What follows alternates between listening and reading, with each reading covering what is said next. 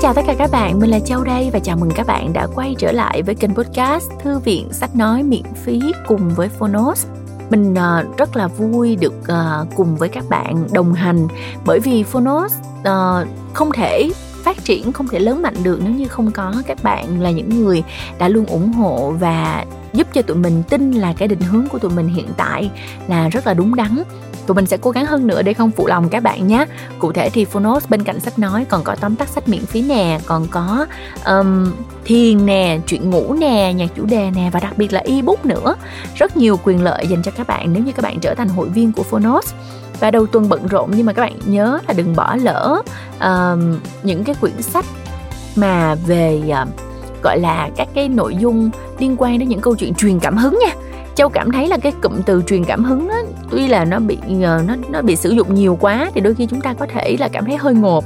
Nhưng mà thật khó để mà gọi là không có nhắc đến khi mà chúng ta đang muốn tìm một cái sự hứng khởi. Chúng ta đang muốn bắt đầu một tuần mới với rất là nhiều những cái um, sự ờ, hào hứng. Thì những cái quyển sách mà có những cái câu chuyện của những người thành công á chắc chắn sẽ giúp cho bạn rất là nhiều. À, đặc biệt là các bạn làm ờ, marketing châu nghĩ là chúng ta cần rất là nhiều sự sáng tạo chúng ta cần rất nhiều những cái kích hoạt để mà chúng ta có được những cái kết quả tốt trong một tuần khi mà chúng ta phải cần phải làm việc cần phải brainstorm tức là chúng ta phải trao đổi với lại các đồng nghiệp rất là nhiều để tìm ra được những cái uh, ý tưởng mới thì chúng ta rất là cần tìm những cái nguồn cảm hứng từ những người đi trước. Và vì vậy ngày hôm nay châu sẽ giới thiệu với các bạn uh, một quyển sách rất là hay đặc biệt cho những bạn nào đang theo đuổi cái sự nghiệp sáng tạo quảng cáo PR marketing đó là cuốn David Ogilvy triều đại của một ông hoàng quảng cáo của tác giả Kenneth Roman. Ông uh, Kenneth Roman là nguyên chủ tịch của hãng Ogilvy and Mather Nhắc đến David Ogilvy thì chẳng ai trong số các bạn làm ngành marketing mà không biết đến đúng không ạ? À? Ông được mệnh danh là cha đẻ của nền quảng cáo hiện đại bởi tầm ảnh hưởng rộng lớn và sâu sắc trong lĩnh vực này. Cuốn sách này được viết nên dựa trên nguồn tư liệu phong phú trong suốt những năm tháng lăn lộn với nghề của Ogilvy. Ngoài ra, tự sách này còn mô tả quá trình hình thành của những chiến dịch quảng cáo nổi tiếng nhất trong lịch sử, gắn liền với tên tuổi của ông đây chắc chắn là một trong những cuốn sách quảng cáo vừa hay vừa dễ hiểu lại còn đem đến nguồn cảm hứng cho các bạn về lĩnh vực này nữa. Rồi, Châu nói từ nãy đến giờ chắc là các bạn đã nôn nóng lắm rồi, Châu sẽ không làm mất thêm thời gian của các bạn nữa. Mời các bạn cùng nghe chương 1 nhé. Và trọn vẹn cuốn sách này các bạn có thể tìm thấy ở trên ứng dụng Phonos.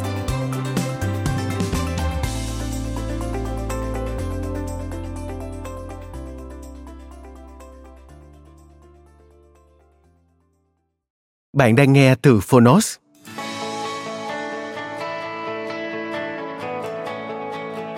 David Ogilvy, Triều đại của một ông hoàng quảng cáo.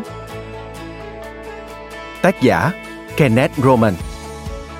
Người dịch Trần Thảo Lam. Độc quyền tại Phonos, Alpha Books.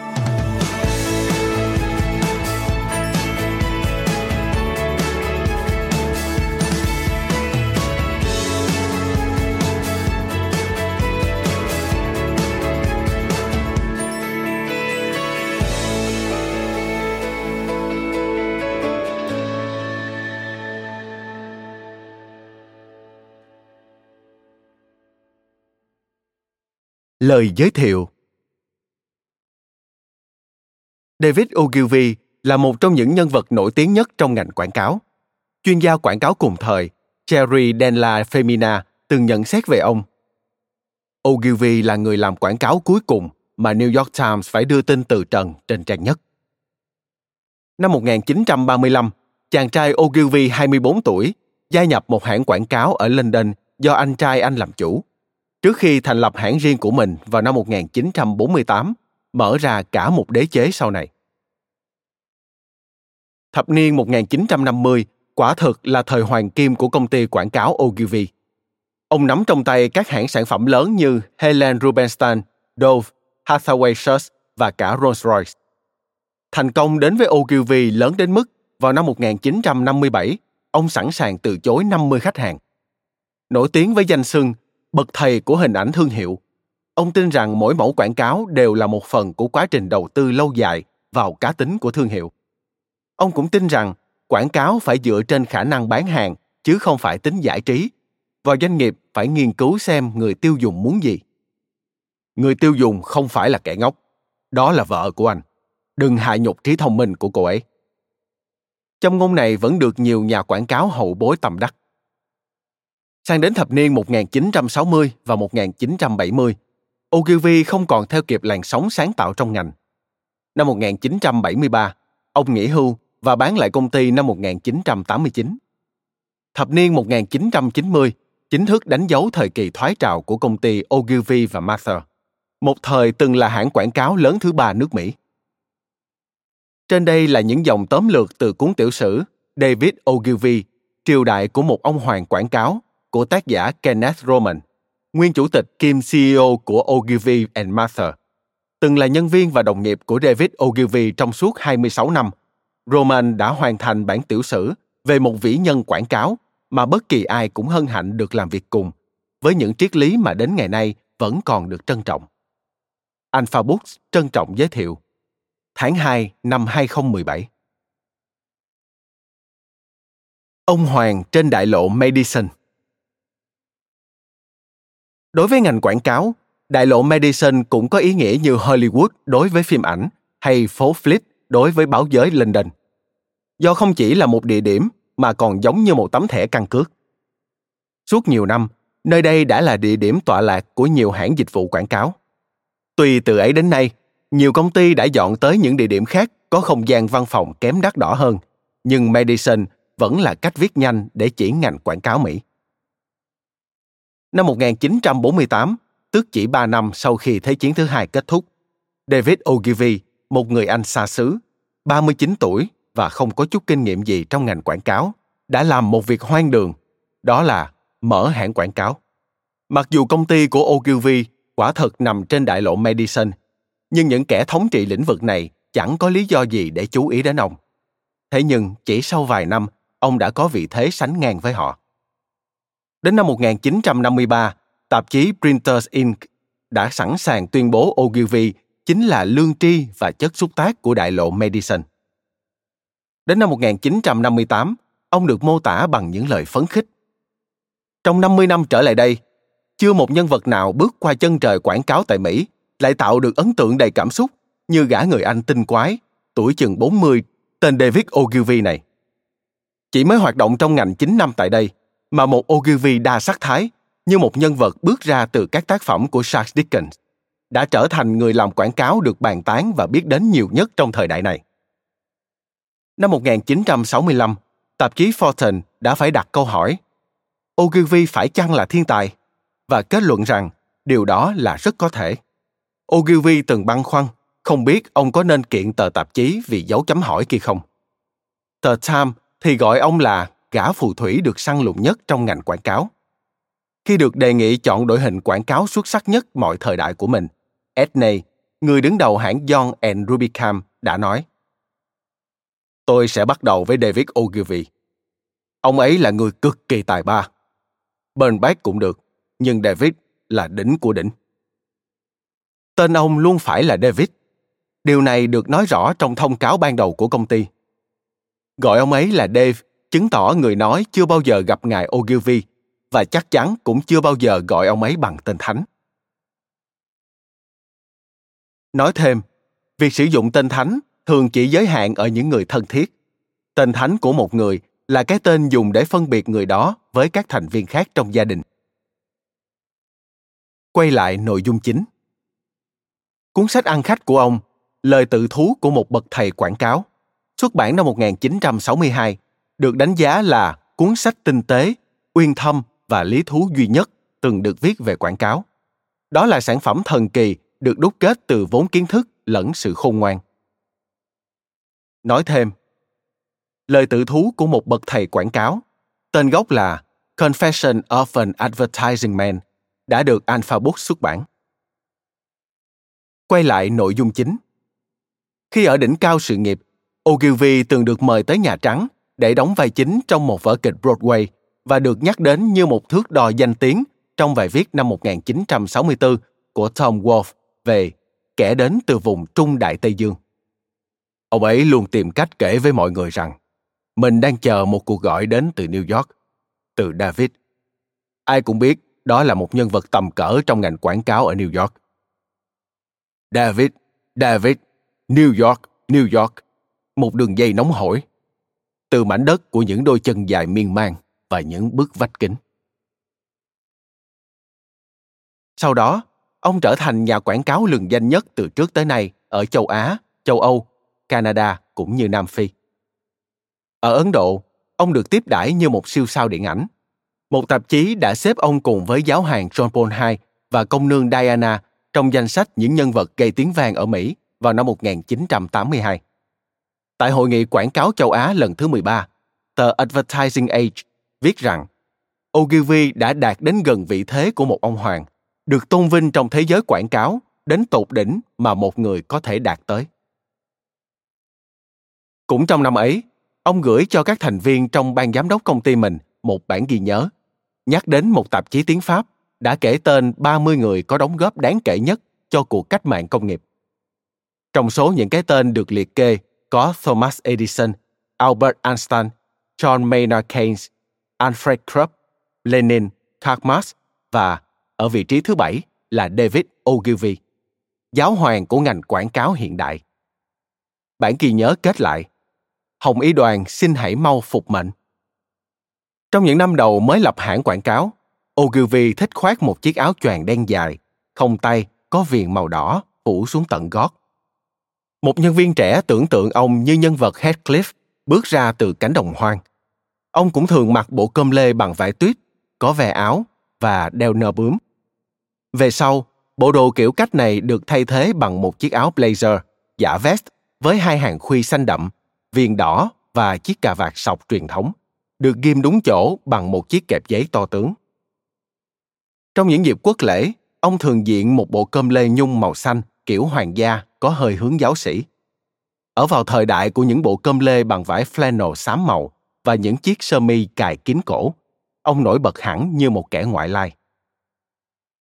Mái tóc lượng sóng của ông rực đỏ như trong mô tả ban đầu, lạnh dần theo thời gian, thành màu vàng sậm rồi muối tiêu.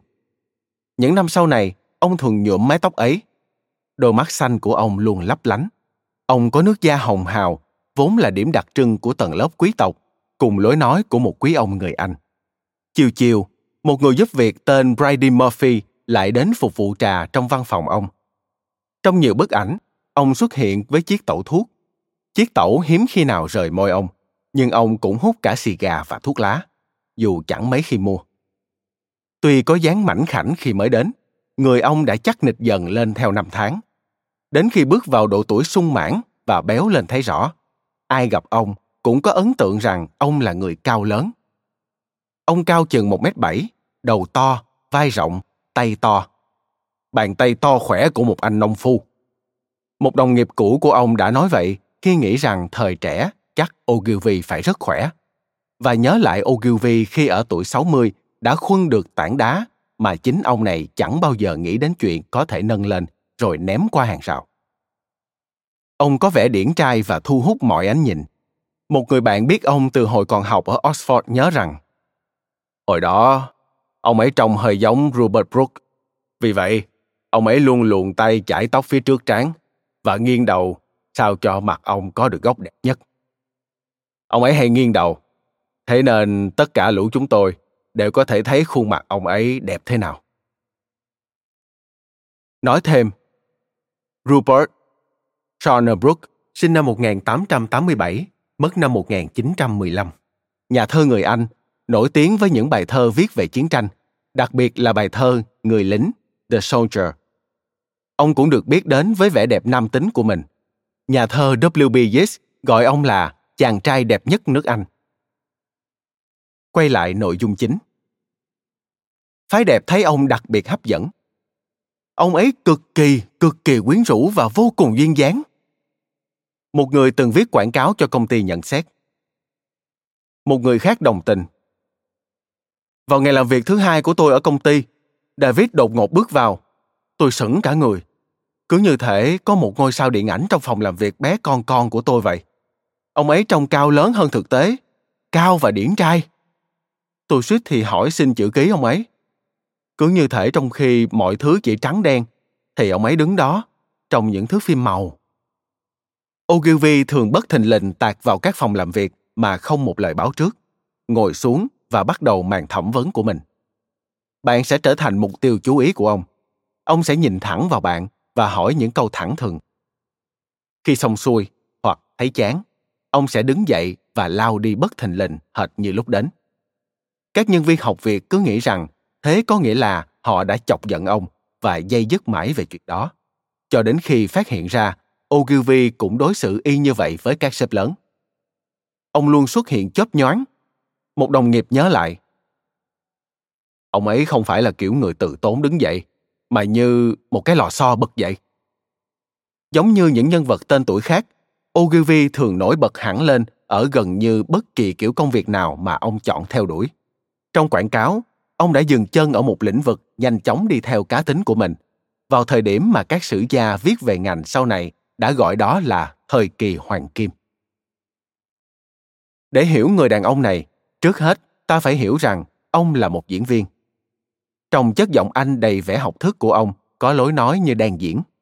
Ông có trực cảm về sân khấu và biết làm sao để trở nên nổi bật. Ông đưa ra luận điểm của mình bằng lối diễn đạt hết sức hoa mỹ và thường được soạn cho riêng vai diễn của mình. Ở các sự kiện trang trọng, yêu cầu người dự phải đeo nơ đen.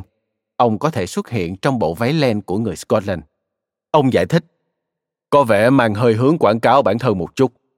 Nhưng nếu không thể quảng cáo chính mình, sao ta có thể hy vọng quảng cáo được bất cứ thứ gì khác chứ?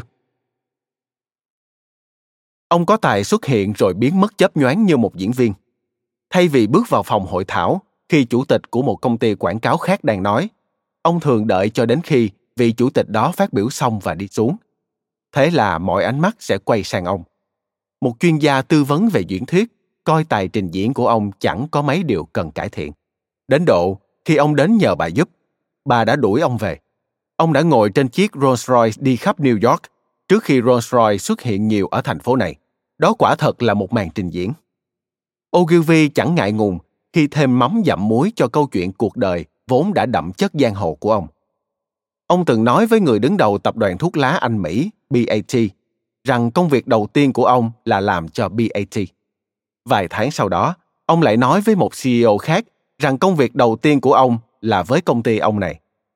Tất cả đều là để thuyết phục khách hàng tin mình. Rắc rối của Ogilvy như Printer Zinc viết là ở chỗ ông khuất phục hoàn toàn trước sự thôi thúc khó cưỡng là nói lên những điều ông nghĩ sẽ làm người khác thấy thú vị khi nghe hay đọc. Sự thôi thúc này khiến ông thêm thắt thứ này, thứ kia. Vì vậy, ông không bao giờ kể lại cùng một câu chuyện hai lần. Câu chuyện gần như vẫn thế, nhưng đã được tỉa tót chút ít. Giống như bất kỳ diễn viên nào, ông luôn muốn mình có những lời thoại hay hơn. Einstein từng nói, một đặc điểm của thiên tài là họ vô cùng tò mò. Bí quyết lớn của Ogilvy chính là tinh thần học hỏi. Khi nói chuyện, ông không bao giờ lên mặt phán bừa. Ông sẽ tra hỏi cặn kẽ. Khi đi ăn tối với một cây bút quảng cáo và người chồng làm trong lĩnh vực dầu khí của bà, ông sẽ hỏi người chồng cặn kẽ về tình hình dầu khí ở Trung Đông. Ông đã hỏi cô con gái 15 tuổi của một giám đốc về chuyện chơi sáo trong ban nhạc trường. Có bao nhiêu cây sáo? Bao nhiêu cây sáo kim? Tại sao lúc nào cũng có nhiều sáo hơn sáo kim? Một phụ nữ ngồi cạnh ông khi ăn tối kể, đến khi dùng bữa tráng miệng, ông đã biết về chị nhiều hơn cả mẹ chị. Ở một cấp độ khác, ông là một người có máu buôn chuyện. Ông sẽ moi tin tức từ mọi người. Kể cho tôi nghe mấy chuyện kinh khủng đi. Anh nghĩ thế nào về Blank?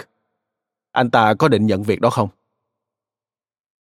Là một người tha thiết học hỏi về nghề, Ogilvy tuyên bố ông đã đọc tất cả những cuốn sách viết về quảng cáo và coi thường những người cảm thấy họ không cần kiến thức ấy. Người ta có thể nhìn thấy những chồng sách ở khắp nơi trong nhà ông, hầu hết sách về những nhà lãnh đạo thành công trong lĩnh vực kinh doanh và điều hành chính phủ. Ông quan tâm đến cách họ sử dụng thuật lãnh đạo, cách họ làm ra tiền và đặc biệt là cách những người giàu sử dụng gia sản của mình. Ông biết nhiều điều về nhiều thứ và ông sử dụng những hiểu biết của mình để thiết lập điểm tương đồng với nhiều người khác nhau. Nói chuyện với cục sưu tầm tem Anh Quốc, một khách hàng ở London, ông hỏi Nói cho tôi biết đi, chuyện gì đã xảy ra với bộ sưu tập tem của vua George V thế?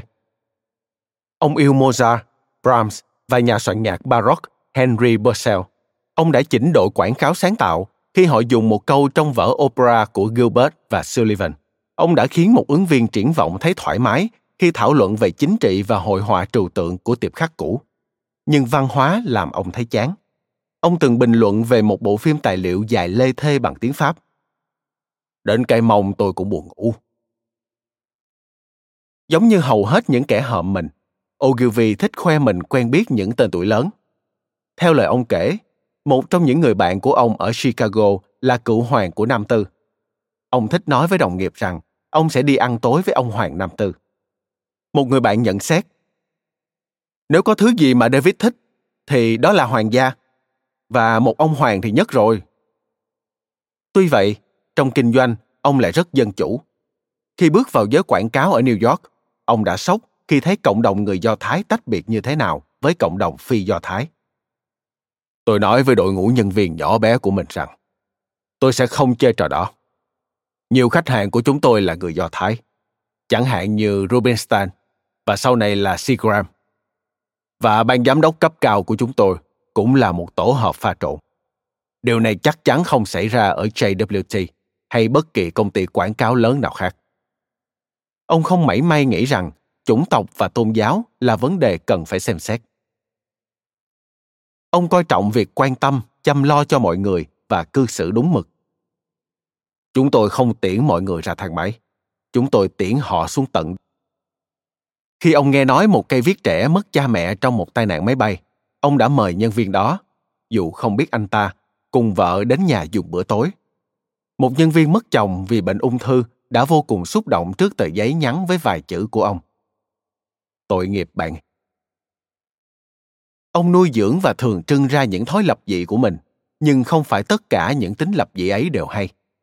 Tệ nhất phải kể đến là lối hành xử kinh khủng của ông ở các nhà hàng. Dường như đây là nơi ông thường đi quá xa để lôi kéo sự chú ý. Ông thường ngồi nghe bồi bàn đọc hết các món đặc biệt của nhà hàng, rồi thản nhiên gọi ngũ cốc grabnuts một đĩa tương cà hoặc một hũ rau câu, và đấy là toàn bộ bữa ăn của ông. Tại một bữa tiệc tối trước lễ Giáng sinh với các khách hàng người Anh, ông đã gạt thực đơn đi và gọi hai chiếc bánh pate nhỏ cho món khai vị. Món đầu tiên vẫn là hai chiếc bánh pate, và thay vì dùng món tráng miệng, ông lại gọi thêm hai chiếc bánh pate nữa. Nỗi sợ bay của ông thì không phải là thói lập dị, đó là nỗi kinh hoàng có thật. Ông thường làm bất cứ việc gì có thể, kể cả những việc kỳ quái, để tránh phải bước lên máy bay và rất thích đi lại bằng tàu hỏa, kể cả trong những chuyến đi dài. Ông là một người bạn đường lý thú trên tàu, nguồn cung cấp những giai thoại và nhận xét không bao giờ dứt. Mọi người rất vui vẻ với thời gian tập trung cao độ bên ông như thế. Hầu như tất cả mọi người đều cảm thấy sự duyên dáng và hớm hỉnh của ông ác hết sự thô lỗ xuất hiện đôi lúc. Ông nổi tiếng vì những thói lập dị của mình. Dave Marco, người kế nhiệm ông trong vai trò trưởng nhóm viết quảng cáo thừa nhận.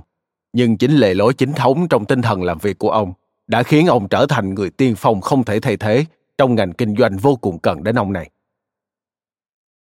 Phần lớn thành công của ông đến từ công sức mà ông dồn cho việc giành lấy điều mình muốn.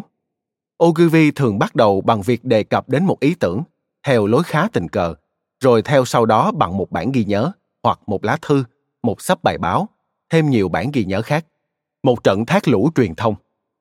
Một người có chủ tâm ở mức độ bình thường có thể theo sau ý tưởng bằng một lá thư thứ hai hoặc một cuộc gọi.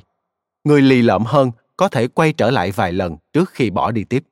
Nhưng Ogilvy thì chưa bao giờ từ bỏ. Khi nói chuyện, nếu đồng tình, ông sẽ gật đầu. Nếu không đồng tình, ông sẽ không làm gì cả. Nhưng ông sẽ quay về văn phòng và viết một bản ghi nhớ, thường là sôi sục và đôi khi hằng học. Là người dữ tợn trong cách viết, nhưng ông thường nhút nhát khi đối mặt trực tiếp. Một giám đốc phụ trách dự án cảm thấy ông ta có thể cải thắng Ogilvy bất kỳ điều gì, chỉ đơn giản bằng cách tiến ba bước về phía ông với vẻ hăm dọa. Các ý tưởng của Ogilvy có được uy lực là nhờ lối viết ngắn gọn, xúc tích. Tôi tin vào tính võ đoán của sự khúc chiết. Ông giải thích. Ông thể hiện những suy nghĩ chính của mình bằng những hàng gạch chân trong các bản ghi nhớ và các lá thư, lối nói nhấn nhá trong các cuộc chuyện trò và các bài thuyết. Giống như một diễn viên chuyên nghiệp, ông có thể quay phim bài nói chuyện trong đúng một lần trình bày. Ông thu thập và sử dụng các câu cách ngôn để nhấn mạnh luận điểm của mình. Về lương thưởng, tiền nào, bữa nay Về việc kiểm tra các khoản chi tiêu, đến giáo hoàng cũng còn có cha xưng tội. Về nghệ thuật lãnh đạo, có tìm mỏi mắt các công viên khắp các thành phố, ta cũng chẳng tìm nổi một bức tượng tại các ủy ban. Những quan điểm luôn được ông làm cho dễ nhớ bằng phép ẩn dụ sinh động. Khi thảo luận quảng cáo nào trong hai quảng cáo sẽ được giới thiệu trước nhất với khách hàng, ông đã nói với đội quảng cáo sáng tạo như sau. Khi tôi còn là một nhóc, tôi luôn để dành quả anh đào trong chiếc bánh pudding cuối. Thế rồi một ngày, chị tôi đã cướp mất nó. Kể từ đó trở đi, tôi luôn ăn anh đào trước. Hãy giới thiệu quảng cáo tốt nhất trước ấy. Khách hàng thích những quảng cáo đầu tiên. Một người viết quảng cáo từng làm việc cho ông nhận xét. Ông có một nỗi căm ghét gần như là tâm bệnh đối với thói lười biếng, bất kể kiểu nào. Ông là người ít lười biếng nhất mà tôi từng biết. Triết lý quảng cáo của ông đầy sự bất dung thứ với thói lười biếng. Người lười chấp nhận sự tầm thường. Đây là điều mà ông cực ghét. Bất kể là tốt thế nào, mọi thứ luôn phải tốt hơn. Walter Cronkite, người hàng xóm sống kế bên nhà Ogilvy ở New York, kể rằng ông có thể nhìn thấy Ogilvy làm việc ở chiếc bàn bên cửa sổ hàng giờ đêm này qua đêm khác. Đến sáng, những lá thư đã được trả lời, các kế hoạch đã được vạch xong, các bản ghi nhớ cho nhân viên cũng đã được soạn thảo. Ông không biết mệt mỏi, ông thường làm việc đến tận 7 giờ tối, rồi thu dọn những việc còn dang dở vào hai chiếc cặp tài liệu, rồi mang về nhà. Việc này chẳng giúp gì cho cuộc hôn nhân thứ hai của ông. Cuối tuần là thời gian để giải quyết thêm nhiều việc nữa, chứ không phải để vui chơi. Ông viết cho các giám đốc. Cuối tuần rồi, tôi đã xử lý xong 375 trang tài liệu. Công tước Wellington chẳng bao giờ về nhà nếu vẫn còn việc gian dở trên bàn. Khi Hiệp hội các nhà quảng cáo quốc gia Association of National Advertisers ANA mời ông tới phát biểu trong hội nghị thường niên năm 1991. Ngôi sao của ngành quảng cáo, lúc này đã 80 tuổi, bước lên sân khấu, ngồi xuống một chiếc bàn thấp mà người ta đã chuẩn bị sẵn cho ông. Sau màn giới thiệu, ông đứng dậy cởi chiếc áo khoác ngoài rồi đặt nó xuống chiếc ghế bên cạnh, để lộ ra cặp dây đeo quần màu đỏ, không phải cặp dây treo, tức món đồ nịt tất của các bà các cô ở Anh đâu. Ông ngồi xuống trở lại và nhìn khán giả. Lần gần nhất tôi phát biểu tại ANA không phải là ngày hôm qua, mà là 37 năm về trước. Hồi năm 1954 kia. Vậy là các anh không mời tôi trở lại suốt 37 năm. Quả là một màn khởi đầu thú vị. Những vị lãnh đạo marketing ngồi dưới hàng ghế khán giả, ai cũng tỏ ra thích thú. Tôi sẽ kể cho các vị nghe về cuộc vận động mà tôi đang theo đuổi và về những điều luôn ám ảnh tâm trí tôi. Cuộc vận động của tôi cổ vũ cho những quảng cáo bán được hàng. Khẩu hiệu đấu tranh của tôi là hoặc là bán, hoặc là chết. Ông nói về những đoạn phim quảng cáo giành được hết giải thưởng này đến giải thưởng kia, nhưng đối với ông, chúng lại màu mè và vô nghĩa đến khó hiểu. Đồng thời, dành cho chúng những tính từ châm biếm như mơ hồ, một tấc lên trời, trên trời, ngớ ngẩn. Khi viết quảng cáo, tôi không cần các vị phải trầm trồ nói với tôi rằng, các vị thấy quảng cáo đó sáng tạo tôi muốn các vị thấy nó thuyết phục tới nỗi các vị phải chạy đi mua sản phẩm đó hoặc là mua sản phẩm đó nhiều hơn nữa. Đây là triết lý của tôi trong suốt 50 năm qua, và tôi chưa một lần dao động. Bất kể các xu hướng thịnh hành đang đầu độc cả ngành quảng cáo hiện nay có mời gọi đến thế nào đi được. Tới cuối bài nói chuyện, ông kể về một lần được khán giả vỗ tay khen ngợi. Nhưng ông cho biết như thế vẫn chưa đủ, nên đã khẽ nhấc tay lên ra hiệu, khiến khán giả đứng hẳn lên và thể hiện sự nồng nhiệt nhiều hơn nữa. Và bây giờ ông lại làm như vậy. Tạp chí Advertising Age về sau đưa tin khán giả trong buổi họp hôm ấy đã đứng hết dậy vỗ tay tán dương huyền thoại sống vĩ đại nhất làng quảng cáo. Phần lớn những chiến dịch quảng cáo nổi tiếng của Ogilvy đều ra đời trong giai đoạn 10 năm đầu sôi nổi. Ông gọi đó là những ý tưởng lớn, luôn luôn viết hoa. Quảng cáo nào không dựa trên một ý tưởng lớn, rồi cũng sẽ lẳng lặng trôi qua như con thuyền câm lặng trong đêm mà thôi. Những ý tưởng lớn của ông không chỉ dừng lại ở những quảng cáo đáng nhớ. Ông phản đối việc dùng tắt từ quảng cáo là ads, vì như thế trông thật thiếu chuyên nghiệp. Và ông cũng lên án việc dùng từ sáng tạo, một từ ông thừa nhận mình không hiểu ý nghĩa của nó là gì. Ông có những mục tiêu tham vọng ngoài giới hạn thông thường, thay đổi toàn bộ ngành quảng cáo và khiến nó trở nên chuyên nghiệp hơn. Một trong những ý tưởng lớn của ông là về thương hiệu. Quan niệm này giờ đã trở nên phổ biến khắp nơi. Tuy khó tin nhưng có thật. Trước khi rửa tay gác kiếm, gã nhập cư người Anh này đã viết lại vô số những nguyên tắc cho đại lộ Madison và bản thân cái tên của ông đã trở thành một thương hiệu riêng.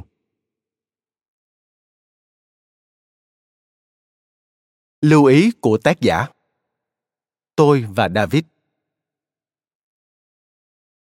Tên tuổi của David Ogilvy đã vô cùng nổi bật vào năm 1963, thời điểm tôi gia nhập Ogilvy, Benson and Mather, một hãng quảng cáo cỡ vừa với danh tiếng lẫy lừng. Lúc này ông 52 tuổi và đang rất nổi tiếng. Tôi 33 và mới là một chuyên viên quản lý khách hàng cấp thấp. Không lâu sau khi tôi vào làm, ông viết thư cho một trong những khách hàng mà tôi phụ trách. Sau khi liệt kê ra 8 lý do giải thích tại sao một số quảng cáo mà phòng thiết kế của công ty đó thực hiện sẽ không có hiệu quả. Ông chốt lại bằng luận điểm cuối cùng. Điểm tích cực duy nhất có thể nói về những bản thiết kế đó là chúng trồng khác biệt. Các anh có thể khiến một con bò cái trông khác biệt bằng cách cắt bỏ bầu vú của nó đi. Nhưng khi ấy, con bò sẽ chẳng mang lại cho các anh điều gì hữu dụng cả. Từ đó, tôi bắt đầu lập một hồ sơ mang tên DO để lưu giữ mọi thứ về ông. Hầu như tất cả những ai làm việc ở Ogilvy, Benson and Mather đều có một tập hồ sơ như vậy. Vào dịp Giáng sinh đầu tiên của tôi ở đó, cả 600 người trong hãng chúng tôi cùng hành quân ngược đại lộ số 5 tới Bảo tàng Nghệ thuật Hiện đại để tham dự hội nghị nhân viên thường niên. Hội nghị mới đẳng cấp làm sao, hệt như tấm thảm đỏ trải dọc hành lang những văn phòng làm việc khiêm nhường của chúng tôi. Ogilvy sốt sắng đi đi lại lại trên sân khấu, háo hức khoe liên hồi. Xem bộ cánh tôi mới sắm ở cửa hàng Sears này. Quả là một minh chứng tuyệt vời cho thấy lòng trung thành mà ông dành cho các khách hàng của mình. Đồng thời, cũng là một cách khuyến khích mọi người cùng sử dụng các sản phẩm của họ. Trong 26 năm tiếp theo làm việc ở đó, tôi còn được nhận thêm rất nhiều bài học như vậy qua vô số những cuộc họp hành cùng ông trên khắp thế giới cũng như từ nhiều bản ghi nhớ và thư từ khác. Cuối cùng, tôi trở thành người thứ ba kế vị ông trên cương vị chủ tịch công ty. Tuy lúc này về mặt công việc, tôi không còn là thuộc cấp của ông nữa, nhưng hình ảnh ông luôn ngự trong tâm trí tôi và tất cả chúng tôi vẫn luôn đinh ninh rằng công ty này là của ông. Ông đã chia sẻ nhiều về cuộc đời mình qua ba cuốn sách và hàng trăm buổi phỏng vấn. Tuy vậy, ông vẫn chưa đánh giá được hết kho di sản mà ông để lại cũng như sự phù hợp của nó trong thời đại ngày nay. Đây là cuốn tiểu sử đầu tiên về ông. Nó tập trung vào khía cạnh đó và hé lộ đôi điều về sự xuất chúng của ông. Những tư tưởng thâm sâu của ông đã vượt ra ngoài khuôn khổ lĩnh vực quảng cáo và vươn sang nghệ thuật lãnh đạo, có thể áp dụng vào gần như bất kỳ tổ chức dịch vụ chuyên nghiệp nào. Trong cuốn sách này, tôi cũng sẽ cố gắng trình bày những nét cá tính rất riêng và sống động của ông. Hành trang ban đầu của tôi là một kho kỷ niệm cá nhân cùng những tài liệu mà tôi đã lưu giữ được. Ngoài ra, tôi cũng bổ sung thêm thông tin từ hơn 180 cuộc phỏng vấn, 3.000 tài liệu về Ogilvy trong Thư viện Quốc hội và một số thư viện khác, cùng những cuốn sách và bài báo viết về ông. Tôi cũng tới thăm những ngôi trường mà ông từng theo học ở Scotland và Anh, cũng như những ngôi nhà ông từng sống ở hạt Lancaster, Pennsylvania và Pháp. Công cuộc nghiên cứu này đã bổ sung vào những khoảng trống, tạo thêm chiều sâu và màu sắc trong câu chuyện về ông. Gần như ai từng gặp David, dẫu là thoáng qua, cũng đều có cho riêng mình một câu chuyện để kể về ông. Trong cuốn sách, khi kể về những sự việc mình trực tiếp tham gia, tôi sẽ tạm bỏ qua lăng kính khách quan của một người viết tiểu sử để mang đến cho người nghe cái nhìn của người trong cuộc. Kenneth Roman, New York, 2008.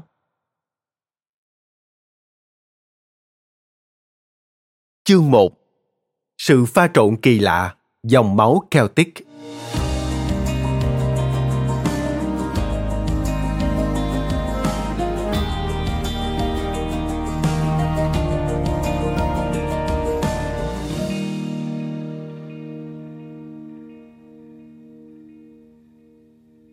Gốc gác Scotland Island của Ogilvy là kết quả liên hiệp của ba gia đình, giống như sự liên hiệp của những gã khổng lồ trong ngành công nghiệp. Gia đình Ogilvy và Mackenzie ở Scotland cùng gia đình Fairfield ở Ireland. Ông luôn tự nhận mình là người Scotland.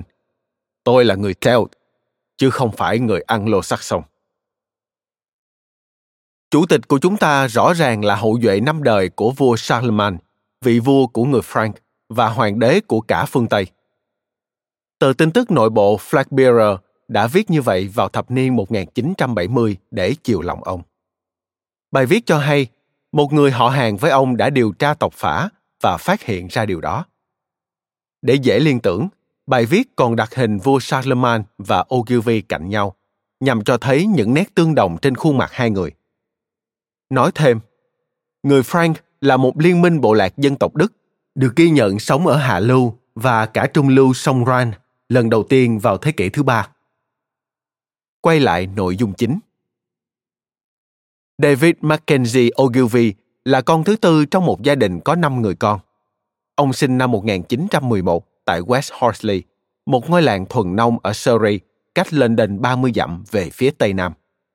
Có một sự lạ là ngày sinh của ông, ngày 23 tháng 6, lại trùng với ngày sinh của bố và ông nội ông. Đó cũng là ngày vua George V đăng quang. Còn năm sinh của ông thì trùng với năm sinh của Tổng thống Ronald Reagan. Nói thêm, Ronald Wilson Reagan 1911-2004, diễn viên kiêm chính khách Mỹ, là tổng thống thứ 40 của Mỹ. Quay lại nội dung chính. Thời điểm này, làng West Horsley vừa qua thời kỳ bùng nổ dân số, với số dân làng lúc này là 750 người. Nhưng trên đường làng, xe ngựa kéo vẫn nhiều hơn ô tô và xưởng rèn của làng hoạt động cho đến tận năm 1920. Lịch sử của làng bắt đầu từ thời những người La Mã. Tới năm 410 sau công nguyên, dân La Mã ở đây bị những đoàn lính đánh thuê chiếm đất người sắc sông kéo đến hất cẳng. Tiếp đến là người Đan Mạch và Norman. Trong tiếng sắc sông, Horsley có nghĩa là bãi đất trống chăn ngựa. Ngôi làng đã bị cách mạng công nghiệp bỏ quên. Vì vậy, quan cảnh nơi đây vẫn nguyên vẹn, không bị những nhà máy hay những dãy nhà san sát nhau phá hỏng. Wix Hill, nơi ở của gia đình Ogilvy, là một điền trang cổ với một ngôi nhà khung gỗ có từ thế kỷ thứ 14. Đến thế kỷ thứ 18, ngôi nhà được bao phủ một lớp gạch ở bên ngoài để tạo dáng vẻ tân thời hơn. Wix là cách đọc lái của từ wick, một cách dùng sai của từ Latin vicus, nghĩa là một chốn có người ở mà người ta có thể tiếp thêm nhu yếu phẩm. Quan trọng cho những ai đang du ngoạn dài ngày ở một vùng quê dân cư thưa thớt. Gia đình Ogilvy đã chuyển đến đây từ dinh thự Robbins cạnh bên. Nằm trong một ngôi làng kiểu mẫu ở phía đông Horsley, một cộng đồng kính cổng cao tường thời đó. Ogilvy nhớ về Surrey thời niên thiếu của ông như chốn thiên đường đầy trứng chim choi choi, rượu anh thảo, bếp than củi, dân du mục sống trong những nhà xe lưu động, những đống cỏ khô mái rạ và những chiếc xe hai bánh với hai hàng ghế ngồi đối diện nhau. Và còn có cả một bà phù thủy được gọi là phu nhân Long Vũ. Khi công ty quảng cáo của ông xây dựng chiến dịch đến với nước Anh cho Sở Du lịch Anh Quốc, chính ông đã chọn những bức ảnh màu sắc xanh tươi về vùng quê nước Anh, những bức ảnh thể hiện hình ảnh nước Anh nơi ông đã lớn lên. Tôi cho là tôi không nên nói chuyện này với mọi người. Tôi cần vờ như tôi chọn, dựa trên những gì nghiên cứu được.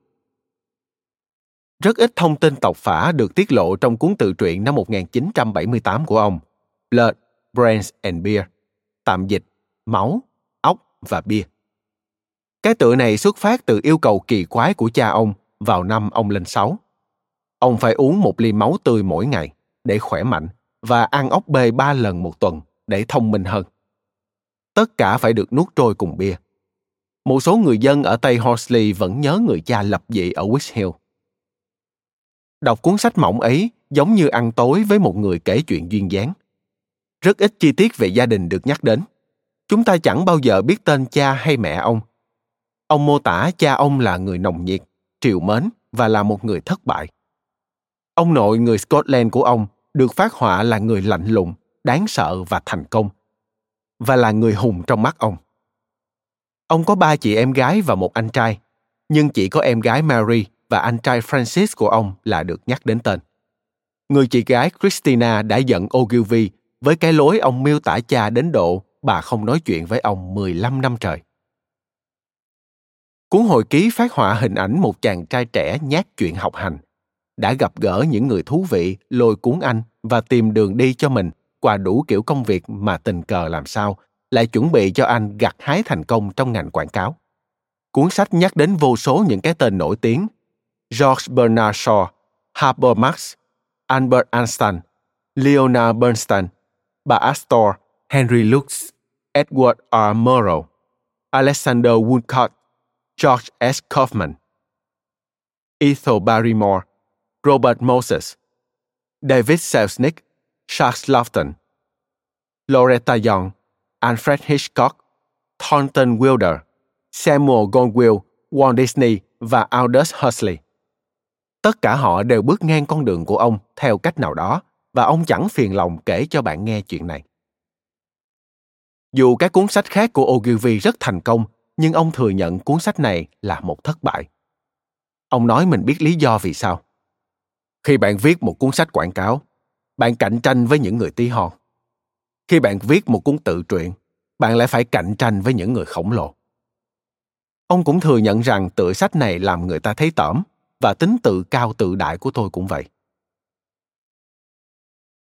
Cha mẹ ông đã mua ngôi nhà ở Guildford của nhà văn Lewis Carroll. Và ông biết Alice Liddell, nguyên mẫu cho nhân vật Alice trong Alice ở xứ sở thần tiên.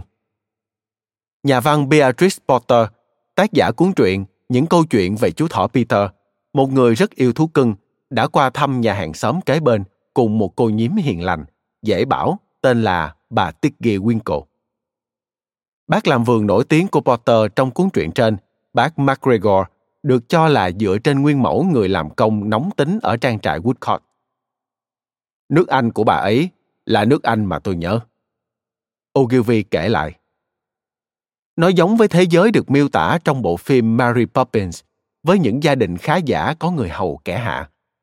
Quả thật, với một người lái xe, một vú em và một bảo mẫu, ông chắc chắn phải xuất thân từ nhánh trên của tầng lớp trung lưu hoặc thượng lưu. Nói thêm, nước Anh của bà ấy. Ý chỉ của nhà văn Beatrice. Quay lại nội dung chính. Ogilvy là một đứa trẻ ốm yếu, mắc bệnh hen. Căn bệnh khiến ông khổ sở đến tận cuối đời, và người bảo mẫu thường tỏ vẻ khi dễ ông, vì tôi là một kẻ yếu đuối, nhu nhược, lúc nào cũng lầm bầm cằn nhằn, khá là ẻo lả, vì em gái Mary của tôi có thể thắng tôi ở mọi trò, chẳng hạn như đấu vật. Nói chung là mọi trò chơi mà người ta có thể hình dung thậm chí cả trèo cây. Và tôi lớn lên với suy nghĩ rằng mình là một đứa đần tôi đã suy nghĩ như thế đến tận tuổi trung niên. Điều này dẫn đến một khóa phân tâm khi ông khoảng 45 tuổi. Và với sự giúp đỡ của một nhà phân tâm học ông quyết định rằng mình không phải là tên ngốc như vẫn tưởng. Tuy nhiên điều này có thể giải thích cho nhu cầu không ngừng nơi ông đó là trở thành trung tâm của sự chú ý. Gốc gác Scotland Island của Ogilvy, sự pha trộn kỳ lạ dòng máu Celtic, nói như lời người đồng nghiệp của ông, là kết quả liên hiệp của ba gia đình, giống như sự liên hiệp của những gã khổng lồ trong ngành công nghiệp. Gia đình Ogilvy và Mackenzie ở Scotland, cùng gia đình Fairfield ở Ireland. Ông luôn tự nhận mình là người Scotland. Tuy nhiên, ông lại sinh ra và lớn lên ở Anh. Mẹ ông là người Ireland, cha ông là người Scotland. Đó là tất cả những gì quan trọng. Người Scotland thường nói vậy. Ogilvy khẳng định chắc nịch về chuyện này. Tôi là người Celt, chứ không phải là người Anglo-Saxon. Tuyên bố nhận tổ tiên sau này được ông nhắc lại lần nữa khi nâng cốc phát biểu tại Hội đồng Scotland, với tư cách là thành viên trẻ nhất của hội đồng này tại Mỹ.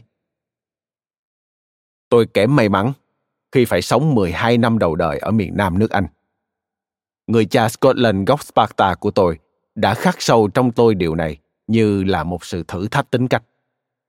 Ông tự hào về những thân bằng quyến thuộc của mình nơi cao nguyên phía bắc Scotland và gửi một bức điện tín trêu đùa người bạn George Lindsay, một giám đốc trong công ty quảng cáo của ông. Chà, con quỷ tội nghiệp trong anh đến từ vùng trũng đây. Ông cũng thể hiện lòng tự hào là người Scotland của mình trong một bài diễn văn năm 1962 trước Hiệp hội St. Andrews ở New York. Và tại sự kiện này, ông được giới thiệu là người tốt nghiệp trường Fest ở Edinburgh, nâng cốc và vỗ tay chúc mừng. Sau khi lưu ý về mục đích của hiệp hội là gây quỹ chăm lo cho những người Scotland nghèo khó, ông thấy rằng có rất nhiều người như thế. Ogilvy kể chuyện cười, phá hết những khuôn mẫu định kiến về người Scotland và kể lại chuyện Ralph Waldo Emerson từng lang thang khắp vùng quê Scotland với Thomas Carlyle. Khi nhìn thấy mảnh đất nghèo khó, Emerson đã hỏi Carlyle, Đất này thì các anh trồng gì?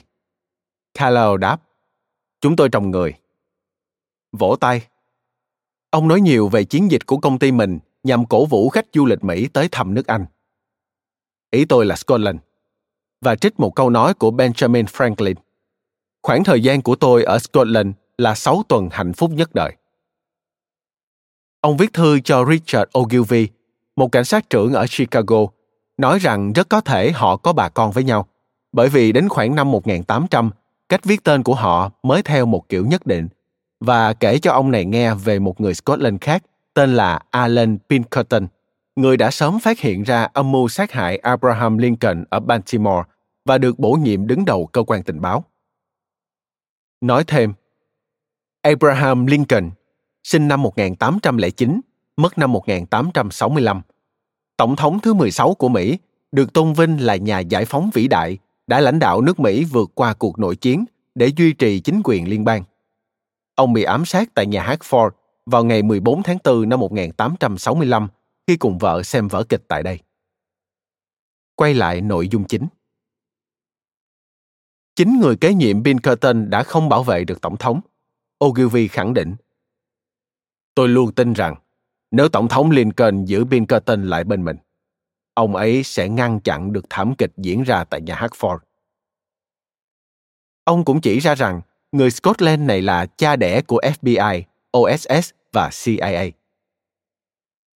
Các gia tộc Scotland dường như có chung gốc gác. Gốc của gia tộc Ogilvy là ở lâu đài Cotachi, nằm ở vùng biển đông bắc Scotland. Khi David George Kirkpatrick Ogilvy, bá tước thứ 13 của xứ Ely, người hiện đang đứng đầu gia tộc này, nhìn thấy người cùng tên với mình ở New York đang đi trên đại lộ Madison trong thập niên 1960, ông này đã tiến lại giới thiệu. Tôi phải tự giới thiệu mình thôi. Tên tôi là David Ogilvy. Ông đáp lại nhanh như chớp. Rất vui được gặp ông. Cảm giác bị nhầm là tôi thế nào?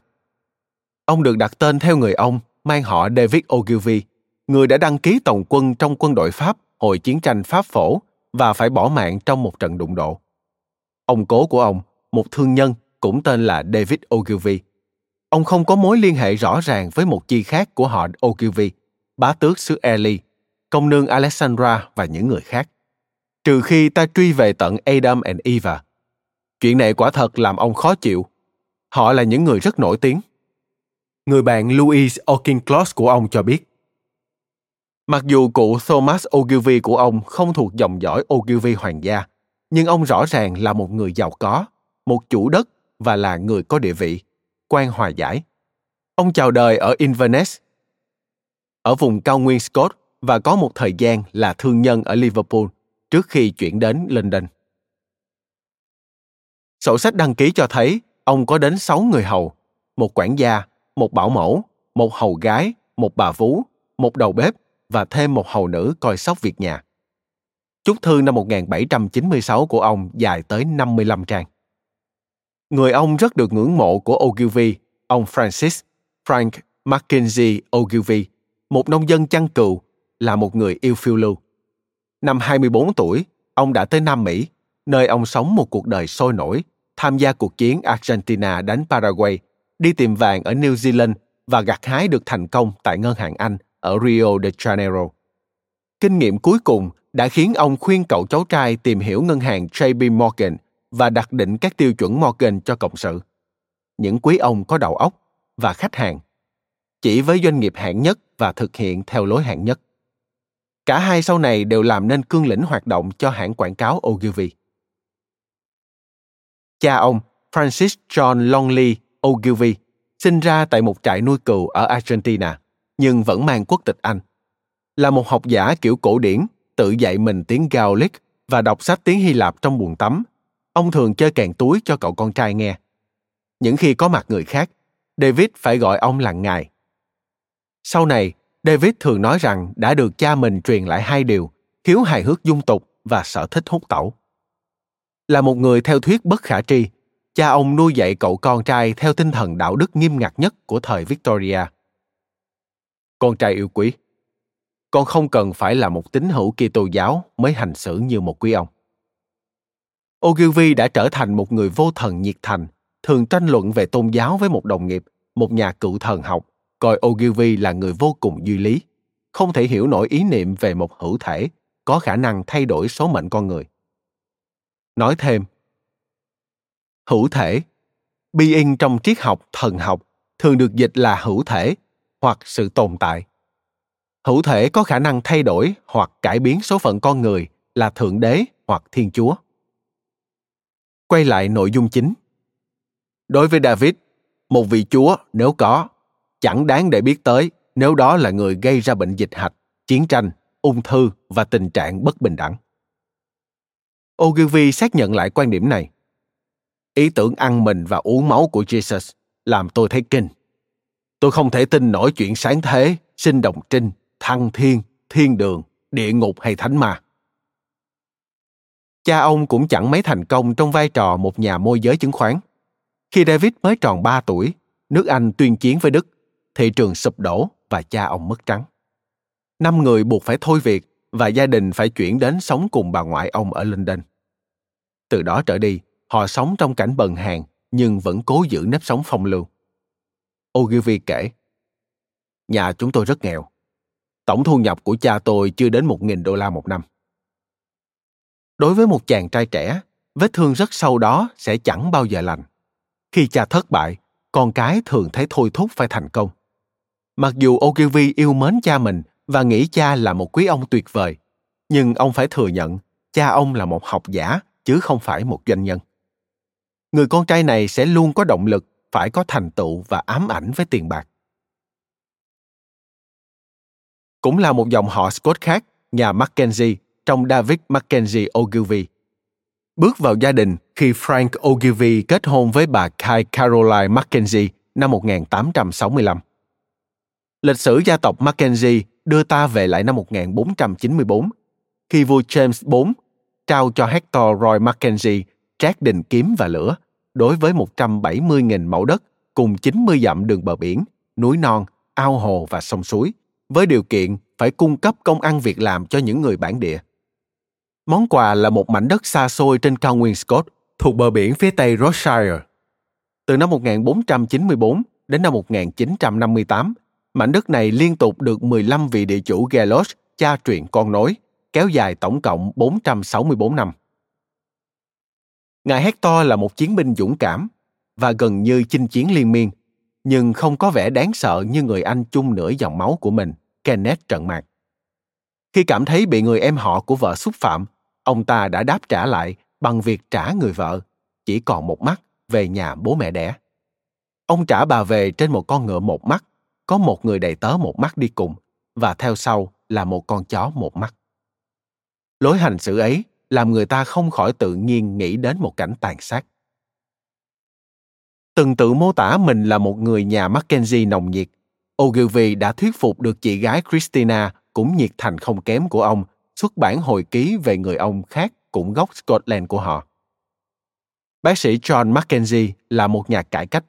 Ông có bằng y khoa của trường Đại học Edinburgh. Tại đây, tất cả các bài thi cuối khóa đều bằng tiếng Latin. Khi còn là một bác sĩ trẻ, ông làm việc tại các khu ổ chuột của Edinburgh. Vì hầu hết người nghèo đều tìm tới các thầy lang, bác sĩ của người nghèo, nên ông bỏ ngành y và trở về với cao nguyên Scott thân yêu. Đó là thời dọn quan cao nguyên. Các gia đình bị lấy lại đất để nhường chỗ cho ngành chăn nuôi cừu. Bác sĩ John cố thuyết phục các chủ trại nhỏ hiện đại hóa phương pháp canh tác. Ông rao giảng giáo dục cho trẻ nhỏ, cải thiện bản thân cho thanh niên, dọn sạch các khu ổ chuột, nâng cao sức khỏe người dân và hình thành thói quen kiêng rượu. Nói thêm, dọn quan cao nguyên, nguyên văn Highland Clearances.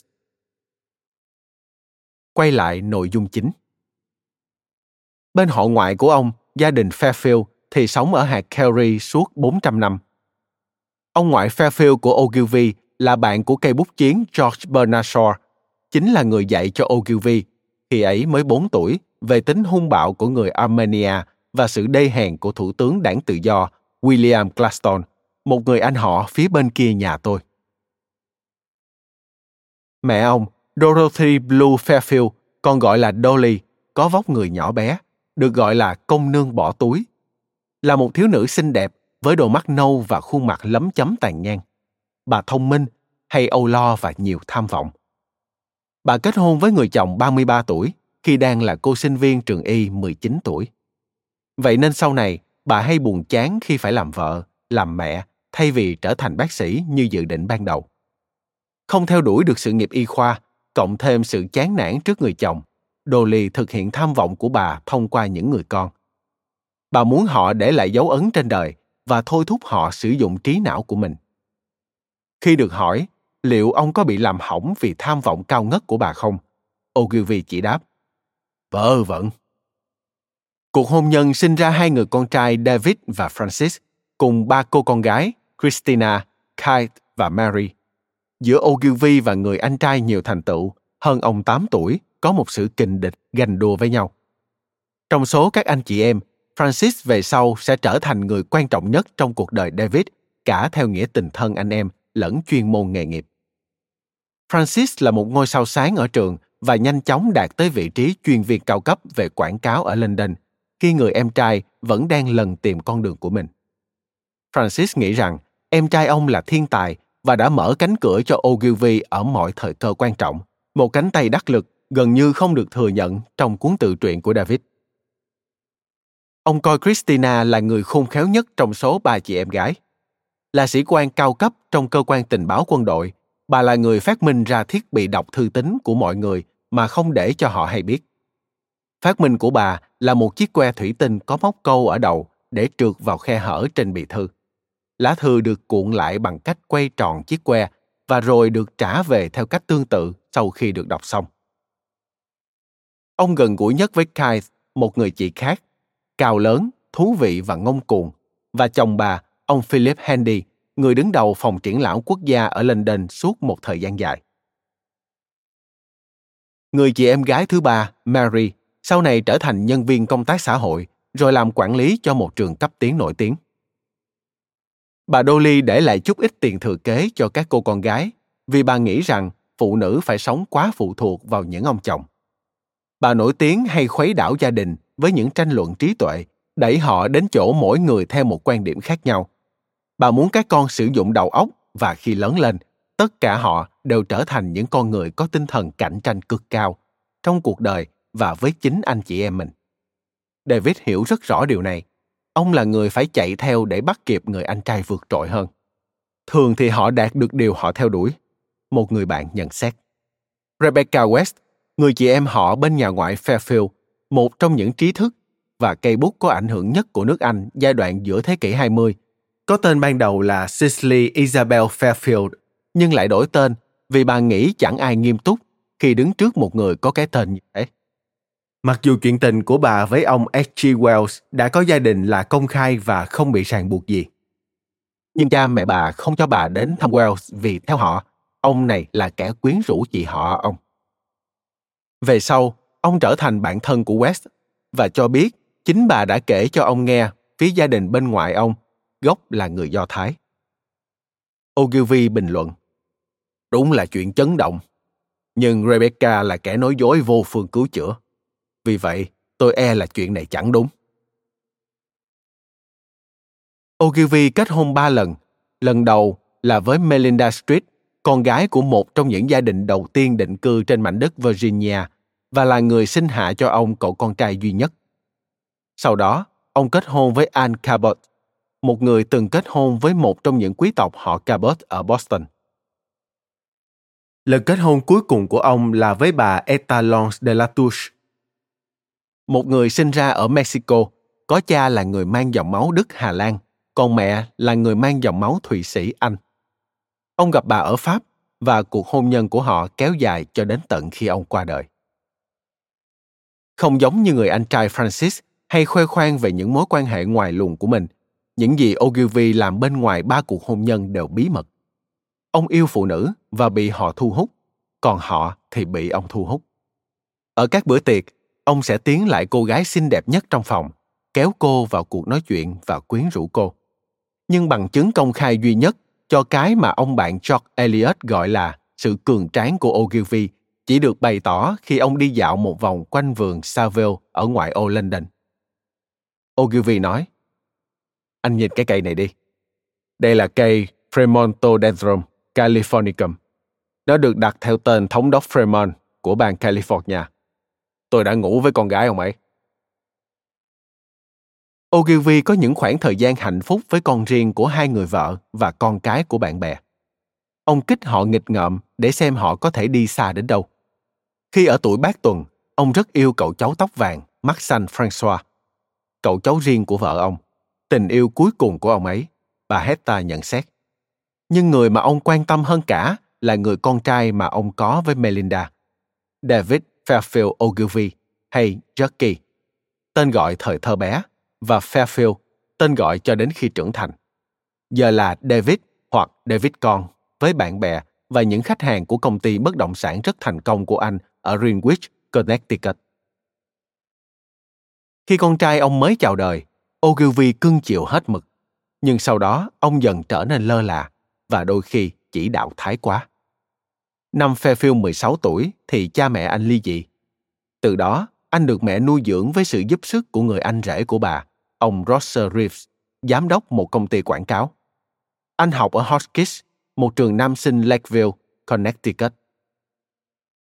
Khi ăn trưa với cha mình và Dave Markle, một người tốt nghiệp Hotchkiss và hiện đang là người phụ trách đội viết quảng cáo của công ty, chàng Ogilvy trẻ tuổi trông hết sức rầu rĩ. Khi nghe cha tả, nếu ông là hiệu trưởng, ông sẽ điều hành trường như thế nào? Chàng trai đã nhìn cha mình với ánh mắt ớn lạnh. Đó sẽ là một ngôi trường khủng khiếp. Con sẽ không bao giờ học ở một trường như thế. Đấy sẽ là ngôi trường độc ác, đầy thù ghét. Ông mccall đây đã học ở một trường như thế đây. Cha anh khuyên anh khi nói thế, thì nên cẩn thận xem mình đang ngồi cùng ai. Là thanh niên đang tuổi mới lớn, khi phải mặc váy len Scott đi khiêu vũ, anh ngồi cằn nhằn cả buổi tối về chuyện anh ghét mặc váy thế nào, ghét quảng cáo và mọi thứ ra sao. Một đồng nghiệp của ông nghĩ Fairfield là một đứa trẻ tuyệt vời, nhưng có một người cha như David quả là một sự kết hợp độc ác, rất độc ác. Sau khi tốt nghiệp Hotchkiss và trường đại học Virginia, Fairfield lại mang đến cho người cha những mối lo mới. Ogilvy lo lắng. Ta sẽ làm gì với cậu con trai của mình đây? Thằng bé lòng bông. Đáng lẽ, nó nên kiếm lấy một việc mà làm. Theo cha bước vào ngành quảng cáo, chưa bao giờ là một tùy chọn cần xét tới. Fairfield đã tuyên bố rõ đó là việc anh không muốn làm. Nhân dịp sinh nhật lần thứ 21 của Fairfield, David đã ủy nhiệm cho anh số tiền bản quyền tự cuốn, lời tự thú của một bậc thầy quảng cáo do tưởng số tiền này chẳng đáng là bao. Thế rồi, sau khi cuốn sách trở thành bestseller, ông hối hận vì đã quyết định như vậy và tiếc rằng cậu con trai đã phung phí số tiền bản quyền cho một giai đoạn sống lan bạc ngắn ngủi như một tay trượt tuyết ở châu Âu. Nhưng tự hào về thành công sau này của anh trong vai trò một nhà môi giới bất động sản. Trong một lần thăm Greenwich, khi David Ogilvy chìa chiếc thẻ American Express card ra tại một cửa hàng bán vật dụng gia đình trong vùng, người bán hàng đã hỏi. Ông có phải là David Ogilvy? Người môi giới bất động sản nổi tiếng không? Ogilvy thường kể câu chuyện này với niềm vui sướng thấy rõ. Bất kể vấn đề giữa hai cha con là gì, có một điều ai cũng thấy rõ rằng cậu con trai là một người tử tế, bình thường và thành công. Ogilvy quả thật đã công nhận một kỹ năng đặc biệt của anh. Điều tuyệt vời là chàng trai trẻ này cái anh chàng mà tôi nghĩ là lông bông ấy nếu có ai trong gia đình gặp khó khăn hay khi mọi người bất đồng với nhau fairfield sẽ bước vào và thế là khó khăn biến mất thằng bé xoa dịu được mọi thứ. Sau khi Ogilvy ly dị Melinda, người cha và cậu con trai có một thời gian xa cách. Nhưng sau đó, họ đã hòa giải và trở nên khá thân thiết. Họ hôn chào nhau khi gặp gỡ, khiến một người nhìn thấy dấy lên niềm hy vọng rằng rồi ông và cậu con trai cũng sẽ trở nên gần gũi như thế. Khi Ogilvy nghỉ hưu ở Pháp, mỗi lần đứng ở sân ga tiễn con trai ra về, mắt ông đều ngấn nước. Có một lần, chuyến đi của Fairfield bị hủy, người cha đã đứng ngóng cả ngày trước cổng. Một người bạn nói, với người khác, ông ấy sẽ chẳng thấy đâu. Ông ấy lo cho cậu con trai hơn cả. Ogilvy không giấu nổi tự hào khi viết về con mình. Thằng bé đã trở thành một nhà môi giới bất động sản cừ khôi và là cố vấn đích thực của tôi trong đủ các vấn đề, dù lớn hay nhỏ. Trước khi Ogilvy qua đời, gần như tuần nào Fairfield cũng bay từ Mỹ sang Pháp để ở bên cạnh ông. Sau khi ông qua đời, Fairfield hạnh phúc tái hôn lại sau cuộc ly dị. Ông đã có một cô con gái. Đây là người cháu đầu của Ogilvy, Melinda Fairfield Ogilvy, còn được gọi là Field. Cô bé là Melinda thế hệ thứ 9, tính từ đằng ngoại nhà ông, và là hậu duệ của vua Salomon chăng?